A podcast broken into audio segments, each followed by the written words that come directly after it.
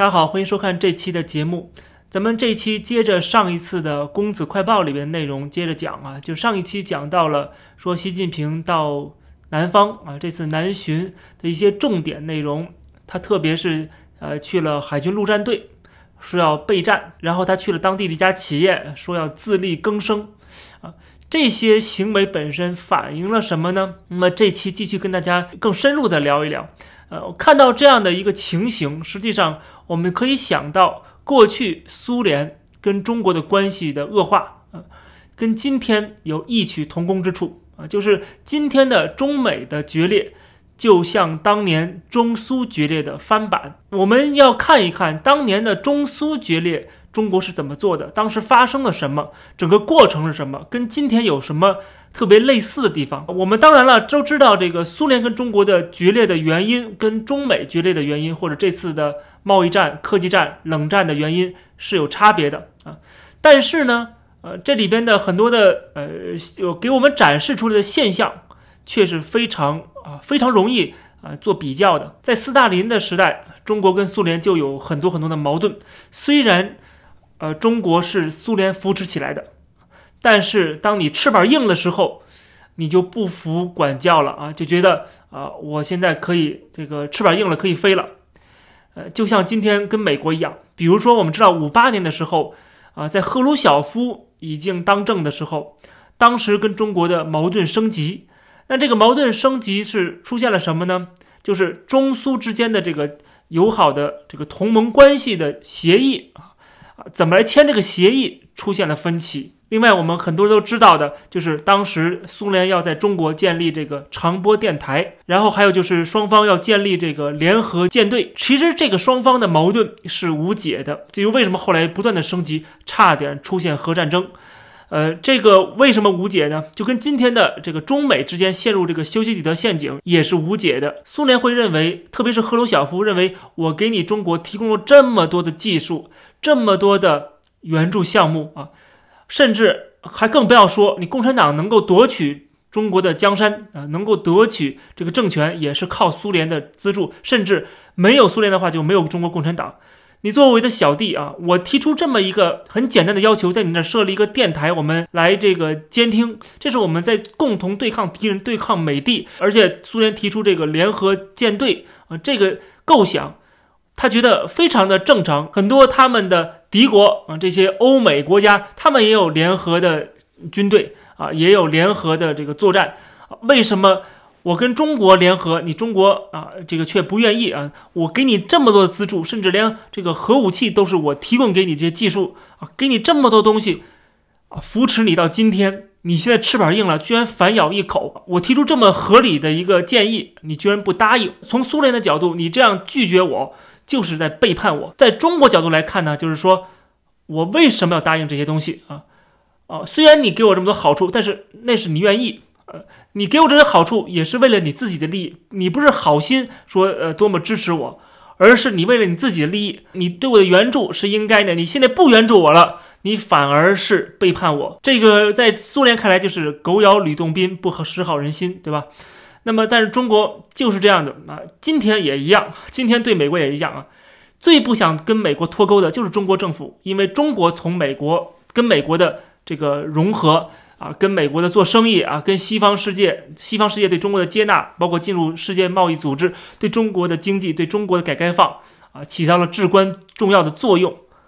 呃，所以他不愿意脱钩，是美国愿意脱钩吗？美国跟中国脱钩，中国还在反反咬美国一口，还反骂美国啊，就好像之前跟你的这个建交啊，跟你的友好是应该的，这跟当年对苏联的这种态度是一模一样的。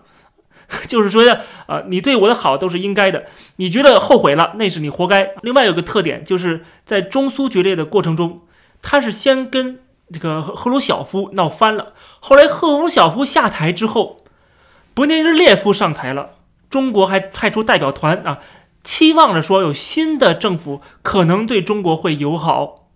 今天这种心态又出现了，就是认为川普如果下台了，川普没有竞选连任成功。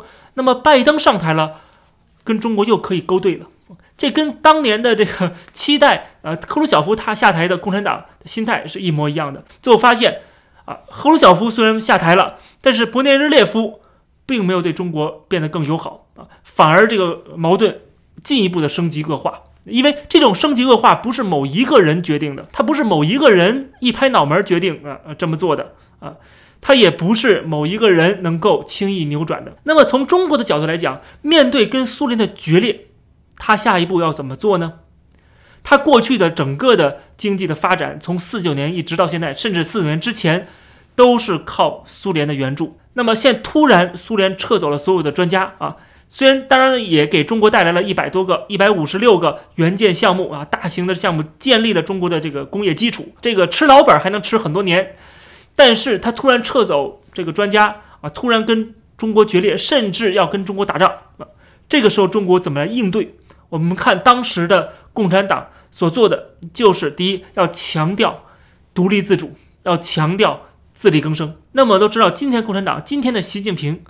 突然，最近这两年在讲什么？就是在讲我们要自力更生，我们要自主创新，然后说什么要内循环，对吧？这就是自力更生的另外一种说法，叫内循环，说的很好听，内循环。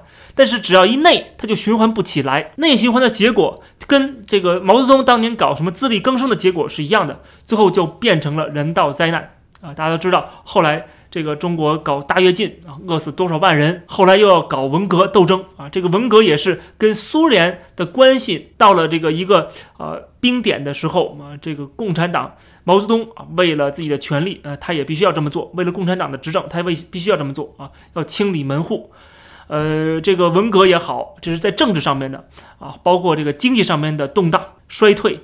还有就是大饥荒啊，这些都是他所谓的自力更生的导致这个结果，也就是内循环会导致的一个结果。在文革中，我们还出现了很多的现象，比如说红卫兵火烧英国代办处，烧了之后，接着干嘛呢？就是红卫兵围攻苏联驻北京大使馆。我们看到当年的这些纪录片也好，这些图片也好，那些故事，我总之啊，隐隐约约的感觉它会再次的发生，不管是上街反美游行。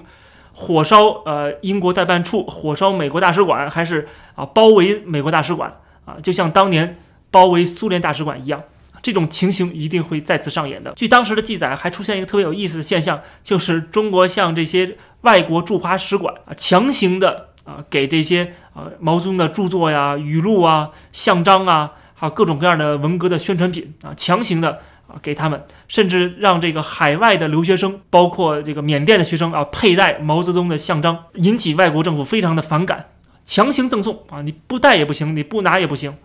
呃，今天我们看到了有一张照片很有意思，之前在网上传出来的，这是英国驻中国最新的大使，他跟中国驻英大使刘晓明会见之后呢，两个人一起拿了一本书，就是《习近平谈治国理政》这本书啊，这个照片被放在了网上。啊，这个英国驻华大使被骂的狗血喷头啊！就是你居然接受这么独裁者的一个洗脑宣传的一个一本书。我们看到这张图片，就想起来了过去共产党是如何的要求这些外国使领馆工作人员去阅读毛泽东语录的。啊，其实又来了。当时还有一些呃中国留学生跑到了苏联的红场上面去闹事儿，高喊这些口号什么的，因为要打倒苏修嘛，对吧？今天我们看到了加拿大、澳大利亚这些小粉红也上街了，举着五星红旗，对吧？然后开着跑车，然后跟香港人那儿对骂，高喊这些宣传口号，这不就是当年的红卫兵在重演吗？这就为什么我们要去学历史啊？就是能够看出来这个现在的一些发生的事情，在历史上面。都能找到对应的。那么，除了这个刚才我讲的啊，说要自力更生啊，说要内循环以外，啊，这个中国共产党面对跟苏联的决裂，他还做了一件事情啊，就是他所谓的“深挖洞，广积粮，不称霸”啊，还有另外一个叫做“备战备荒，为人民”，这是当时的口号啊。我们的父母辈的啊，从小就听过。那么，这个“深挖洞，广积粮”和“备战备荒”放在今天，不就是共产党，也就是习近平最近在。啊，努力推动的这些意识形态吗？就是在推动的这些任务，比如说，习近平亲口就说了，要做好战斗准备。做好战斗准备，这个是毛泽东曾经说过的。今天习近平再次的重复，对吧？邓小平进行的是改革开放，是跟西方融合，是啊，获得资本主义的好处啊。他不需要什么做好战斗准备。邓小平说的是和平跟发展是主题，所以今天我们看到了当年的毛泽东啊，面对这样的危机，他就是要鼓动军队啊，鼓动军队的这个军事斗争啊，让全国人民都准备好。所以今天我们看到了习近平的原话是加紧推进军事斗争准备，其中就包括了。他去视察这个最近的海军陆战队，这在我上一期节目讲过了。另外，备战备荒啊，这个什么意思呢？就要小心有饥荒来啊，因为打仗了吗？对吧？物资供应不够吗？今天共产党是在备战，那有没有在备荒呢？当然有了。所以我们看到了中央派出什么巡视组，视察全国各地的粮仓啊，还是经常还起火，对吧？去查这些库存。到底有没有是假的？因为它关系到什么？关系到粮食安全问题。为什么在改革开放、在中国空前富裕的情况下，却出现了粮食安全问题？这安全问题反而提出来了，就是因为他知道要打仗啊，要打仗的话，他这个粮食是一个很重要的问题。另外还有一个可能大家都没有注意的，就是可能大家没有联想到这方面，就是习近平说的反对铺张浪费啊，甚至连这个吃播都给禁了。啊，有些人这个吃播都不让他继续呃这个做下去了，为什么吃播碍你什么事儿了呢？啊，你不是这个现在经济发展空前的好吗？人民生活水平空前提高吗？你却禁止吃播啊，禁止大家这个晒美食是怎么回事呢？啊，为什么现在却强调要停止浪费呢？啊，这也是跟这个备战备荒是有关系的。所以说今天的这个不管是。宣传自力更生，还是宣传备战和备荒啊？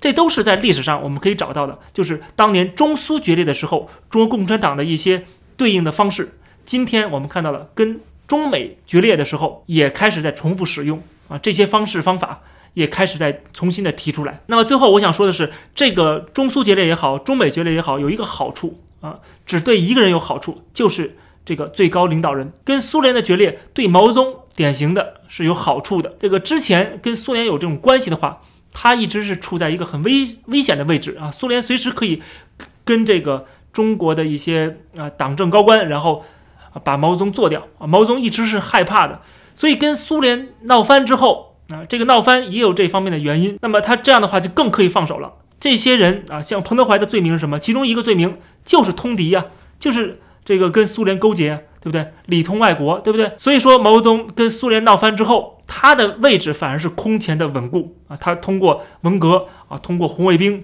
啊，通过这个包括各种各样的手段，把所有有可能会威胁到他地位的人全部干掉了。所以说，大家看到了毛泽东的位置反而是加固了。今天习近平的位置也会因为中美的决裂而更加的稳固。这个是我。反而跟很多的观察者的意见的差别所在，所以这时候我就想到了我们很多年前曾经听到的中共的一些鹰派的官员啊，鹰派的解放军的官员就说啊，中美必有一战啊，等等等等。